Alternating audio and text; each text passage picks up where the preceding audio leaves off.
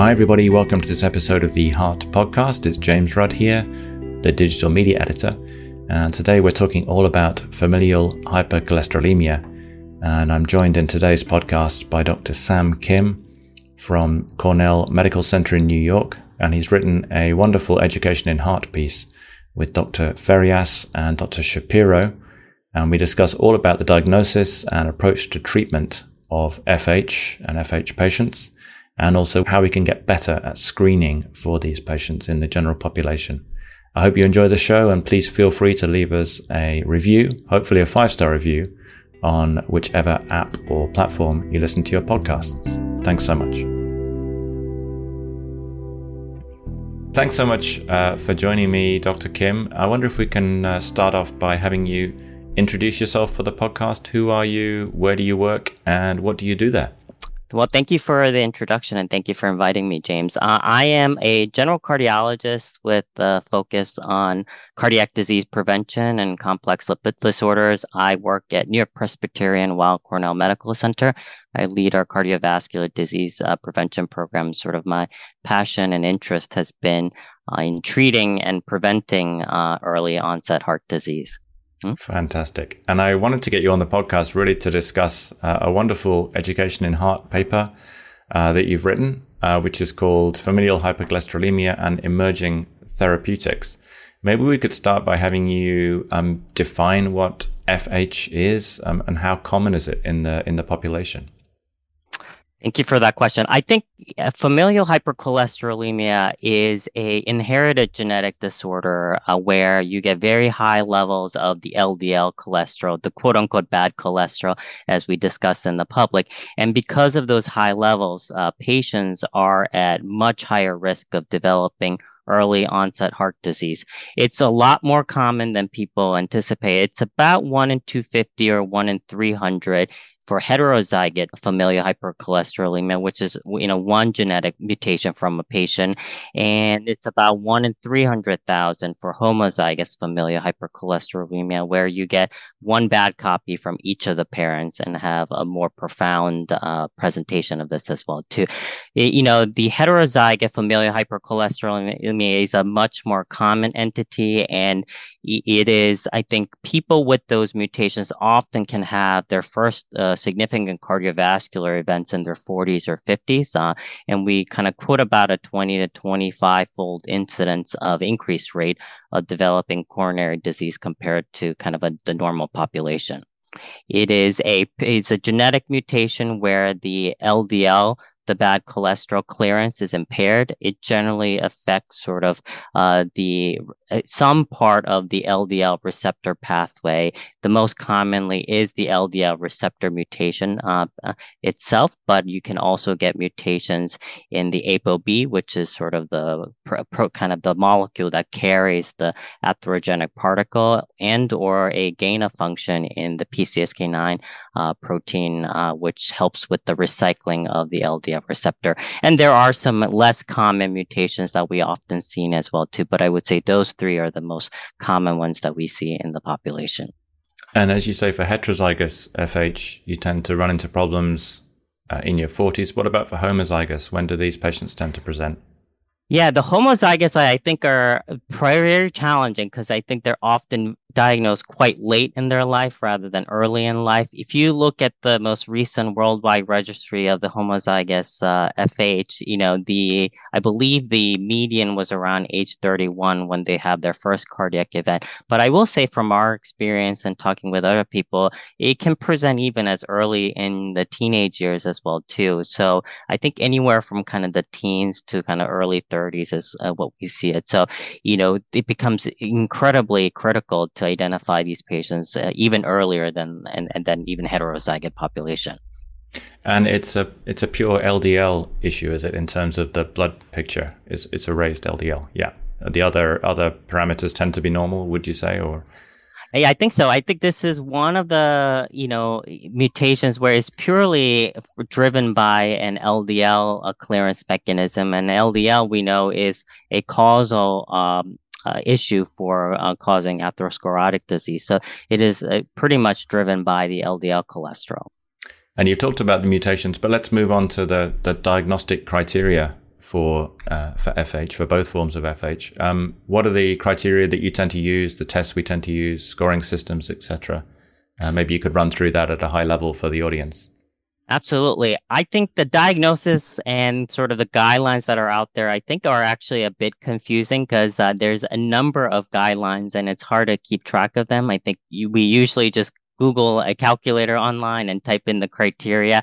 I will say the most common ones that we tend to use are number one, the Dutch lipid score, uh, which uh, basically utilizes the combination of the LDL cutoff family history of early heart disease, and physical exam findings such as uh, most uh, predominantly xanthomas, which are sort of these cholesterol nodules that you can see in the extensor surfaces or, or more commonly in the uh, Achilles tendon, uh, and or, or, a positive genetic mutation through genetic screening. I, I would say the Dutch lipid score, I guess in the U.S. we tend to use more. Certainly the U.K. Simon Broome criteria is oft, often used as well too, which have you know it's similar criteria, just a little bit of different cutoff in terms of the, the number and the age. And then the MedPed criteria is often used as well too, which utilizes mostly the LDL and the age to get a sense of what is the sensitivity or specificity of predicting FH. Um, we've seen that more commonly in people who are using electronic medical records to search for FH patients. And then the last is sort of some of the guidelines, such as the 2015 American Heart Association uh, scientific statement on FH, uh, you know, which try to simplify those things um, to uh, to focus more on sort of general ballpark LDL numbers and family history, and sort of uh, the European ESC EAS guidelines also we often use as well. To the homozygous guidelines also recently just got updated this past May as well too. Um, uh, so those are I think worth looking. The way I think that I would say the takeaway from this is that number one is sort of the actual LDL cutoff. That's probably the most important thing. I think in general, we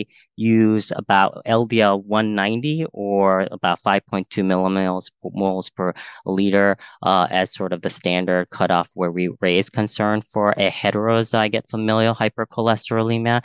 And then for a homozygous, I would say an LDL of 400 milligrams per deciliter or 10.3 millimoles uh, moles per liter as sort of the general threshold where we start to consider. And then you ask about early family history of extremely high LDL or atherosclerosis atherosclerotic disease, those xanthomas that we talked about, um, and, and, and then and or a, a, genetic testing, a positive genetic testing, which clinches the diagnosis, which, which may or may not be readily available, but that has gotten a lot easier to obtain over the last uh, five to ten years. And what's your general approach, Sam, to, to these patients? Let's say you have a patient you're pretty sure has heterozygous FH, and you've done testing and you, it's confirmed your hunch What's your general approach to to treatment of these patients, both in terms of lifestyle, if that has any role, and then into the sort of first and second line medications? No, I think that's a good question. I, I think first is you want to make sure you exclude kind of uh, underlying liver disease or just a chronic kidney disease. I think those are common ones that can often look similar um, in, in terms of your regular blood work as well too. And then I think the importance is to harp on the diagnosis and why this is important to the patient. I think FH is different than somebody who in their 20s or 30s goes to McDonald's and starts to have lots of hamburgers and stuff uh, because it is a mutation that you're born with. So you are exposed to a high level of LDL since birth. And so this is what makes it, the time aspect is uh, what makes it disadvantaged for patients with FH. The way I explain it is sort of if the y-axis is your LDL cholesterol and the x-axis is your time, it's the area under the curve that uh, that determines your risk of developing atherosclerotic disease. So even though it's easy for people, even in their 20s to 40s, to say, "Well, my friends are also have high cholesterol and they're not on therapy," I, I, I emphasize that you know you have had this exposure since birth, and so it becomes a much more of a bigger deal to treat earlier and kind of establishing that diagnosis. And then, you know, then you move on to sort of the dietary um, counseling as well, too. I think certainly diet does not have the same sort of uh, positive impact as sort of other normal populations without the FH mutation, but it still is important in with the emphasis on you know reduction of saturated fats, which can really uh, impact your LDL Actually, I did have a patient not that long ago who went on sort of like a keto diet uh, with an undiagnosed familial hypercholesterolemia and ended up doubling his LDL. Uh, and wow. it, these are things that I think that are underappreciated. So these patients with the FH, I think dietary counseling is important because people are also competing for same other risk factors of trying to lose weight and you know stay in shape as well too. And then we you know discuss sort of the therapies that are available to do it. And I think it often takes, I think, even at least two or three visits before some people are willing to even consider uh, medical therapy. And I think it's important not to spring and force people to uh, take medications. You know, I, I, I use that first visit to kind of lay the groundwork of the importance of the diagnosis and let the patient do their own research as well too. And then in terms of the algorithm of therapy, um, you know, certainly statins are the first line therapy. Um, I tend to start a little bit at a lower doses and titrated uh, up the dosage to a high intensity statin just to earn sort of the patient's trust in that, you know, we're going to take this slow so that you get used to it. And then, um, then we talk about you know the need for potential second or third line therapy there are some heterozygous that i think do well just on a single statin therapy but i will say a large portion of patients you do usually require at least a second or a third line therapy depending on their ldl level uh, so uh, you know we go through sort of uh, what that step might look like hmm? yeah and you've got a very nice um, figure figure number two um, in your paper which um, I will make free for a few weeks after the podcast comes out if it's not already free. Um, and you, as you say, exactly, yeah, statin therapy to start with, and then ezetimibe is is a sort of common uh, second line drug or a two drug combo, as you as you put it in your paper. Yeah, absolutely. Uh, so you always start with the LDL, and the first goal is to try to get the LDL down at least 50%. That's always the goal before you start even thinking about LDL numbers, whether you want to say threshold or cutoff. And then you want to try to get to, for primary prevention, as a general rule of LDL less than 100 milligrams per deciliter or 2.5 millimoles per liter, or you know, at least uh, less than 70 milligrams per liter or 1.8 millimoles per liter for those with uh, more established atherosclerotic disease. Um, the ESC guidelines I know aim for more like 55 milligrams per deciliter or, or 1.4 millimoles per liter, but I think that's sort of the general cutoff that we use. I would say the ezetimibe is the sort of the second line therapy that we use. Uh, uh it all depends on sort of uh, insurance payers and what's covered or not as well too. Ezetimibe is a intestinal blockade, um, which also uh, upregulates the LDL receptors, and it is worth trying because there are some patients who can are more hyper responders, um, and and can be a good option. You know, and a lot of uh, payers may not allow you to skip to kind of injectable medications unless you give it a try and see you demonstrate that their LDL levels are not still at goal. And ezetimibe still works even though there's a genetic defect in the LDL receptor?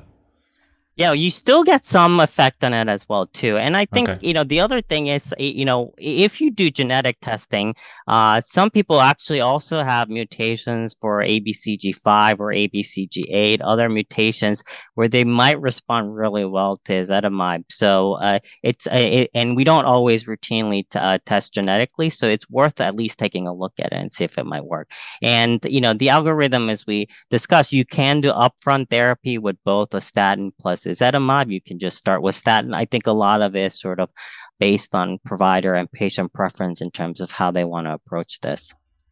And what would be your your next uh, step? Let's say the LDL is not controlled to those numbers that you mentioned before. What what are we thinking about next? Yeah, I think then you have really uh, three options, and I would say probably the most commonly we use a PCSK9 uh, inhibitor, a monoclonal antibody. uh, in the form of either alirocumab or evolocumab as the next line therapy.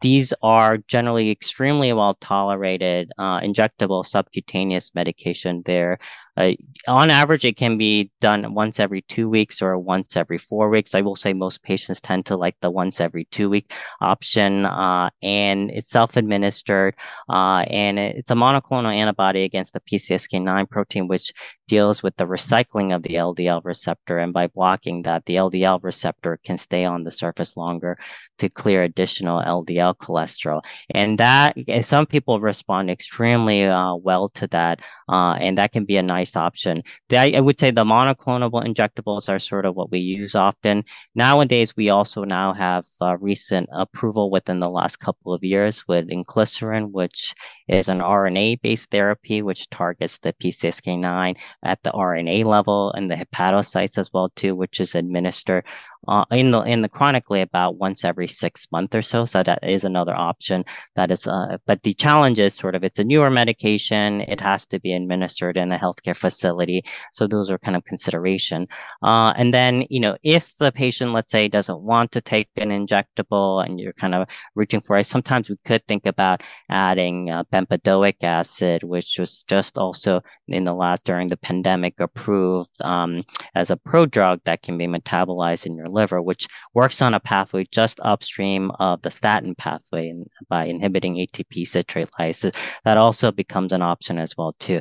I would say the majority of heterozygote FH, you know, on two or three of these combination almost always reach sort of the LDL target that we want to uh, get to.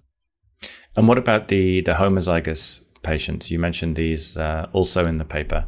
Uh, do we have to do we use the same approach or how, how do you tend to tackle those patients albeit much rarer patients that you identify yeah, I think homozygous is an extremely challenging patient population. I will say I don't almost nobody really gets even to the anywhere near the actual ideal goal of where they are. So the goal is to try to get as low as possible. I think the approach is similar um, in that you start with the usually a statin and ezetimibe. You often will try the PCSK9 inhibitor. I will say the problem with the PCSK9 is that some people, if they don't have much LDL receptor activity, they may not respond that well to the PCSK9 inhibitors. And we've seen this from time to time. Um, um, you know, so that's worth noting. And then sort of the next line is really there's two other medications that we can consider uh, more commonly. Uh, one is uh, which has been around for a little bit of a long time now, which is an MTP inhibitor. Basically, blocks the ApoB packaging within the liver.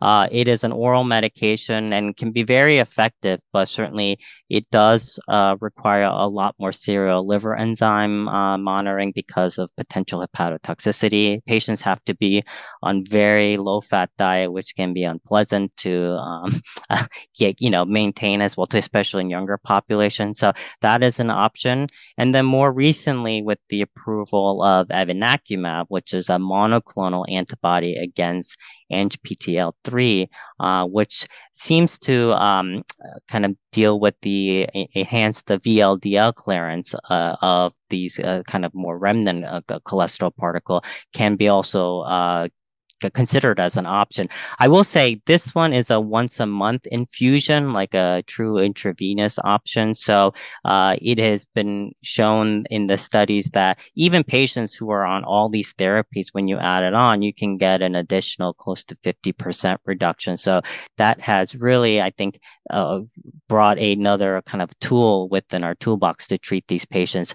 Uh, certainly, it is not an easy medication to get approval for or to set up. But as you can imagine, the challenges of a once a month IV infusions, but it is becoming uh, more and more available. And then sort of the last option is apheresis, where um, it's the way I kind of describe it, it's almost kind of like a, a, gentler dialysis uh, to remove the cholesterol, uh, uh ApoB containing these LDL cholesterol uh, from your bloodstream. But it, it will re- often require, depending on the patient, once a week or once every two weeks um, apheresis, where the cholesterol is cleared from your bloodstream as well too.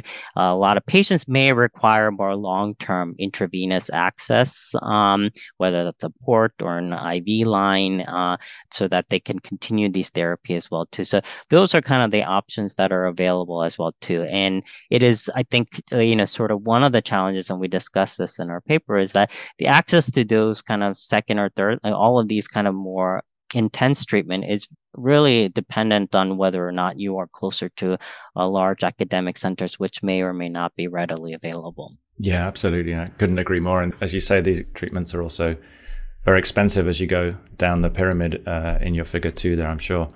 Um, what about getting better at identifying these patients? I mean, by definition, almost all of them are going to be asymptomatic, right? They haven't had an event, most of them. Hopefully, right. we pick them up before they have an event. What are the kind of strategies that you've seen out there for trying to identify patients who, who have FH before they have an event? I think that's the million dollar question that we're all struggling with as well too. I think the emphasis should be on patient awareness and education about these issues as well too. I think it's, it, from my view, it's unfair to ask GPs or primary care doctors to take on this burden as another thing to discuss in their 15 minute visit or 20 minute visit is how do we uh, let the patients know that this is a, a pretty serious uh, entity. It's pretty common, but it's treatable. It's completely treatable if we identify early as well too. And you know, there's been a lot of great effort from the uh, Family Heart Foundation and a number of other places as well too. Uh, and I think that's sort of an ongoing um, uh, struggle to get patients to be aware of that. I think second is how do we leverage our electronic medical system to identify these patients and reach out to them? There's a lot of algorithms out there in terms of how to do it, but it's really hard to implement them in a way that reaches out to patients. But I think with the pandemic, at least in the US, there's been an acceleration in the use of uh, electronic messaging toolboxes and such. And, you know, there's going to be more and more within the healthcare systems looking at identifying patients with very high LDL cholesterol and being more proactively about reaching out to them. And then third is, if you do find somebody, you have to remind them to get their children or first degree relatives screened as well too, sort of what we call cascade screening, and and see if we can identify them and, and get them treated as well too, because there's probably at least a 50% chance that one of their family members may have the disease as well too. And I would say the last is, and this is a challenge, is this takes time. You know, you cannot expect patients on a once a year visit to come to terms with this. And part of the problem is like, you know, we, and I'm guilty of this too. We'll, we'll see a patient, we'll start them on a high intensity statin and we'll say, we'll see you next year or, you know, just because of the, the pressures of the medical system. But, you know, I think you have to treat this as a, a real issue where people want to be heard. They want to ask questions. They're committing to a lifelong therapy and, and I think guiding them and, and more frequently checking these labs to monitor progress is important too. And then one more thing I will say is I think we're going to probably do more subclinical imaging of these patients. And I, I know that, you know, the guidelines don't necessarily recommend CT screening for these patients because they have established uh, reasons to be on a lipid lowering therapy. But oftentimes, I think if people often have early onset of atherosclerosis on their cardiac CT, it may change how they view their disease or uh, the intensity of treatment as well too. So I think that is also a changing paradigm within this field. That's fantastic. And I, as I say, I'll make the, the paper open access so people can have a read. And you even discuss things like uh, gene editing therapies, which are, you know, potentially on the horizon, uh, which uh, does sound, uh, yeah, super interesting uh, how that works coming along. Uh, but thank you so much, Dr. Kim, for taking the time to explain this all to me today and to the audience. And yeah, I just want to thank you for all your time. Thank you, James. I appreciate this. And uh, I hope this, uh, thank you for kind of the awareness about this issue. And I hope uh, people enjoy reading this.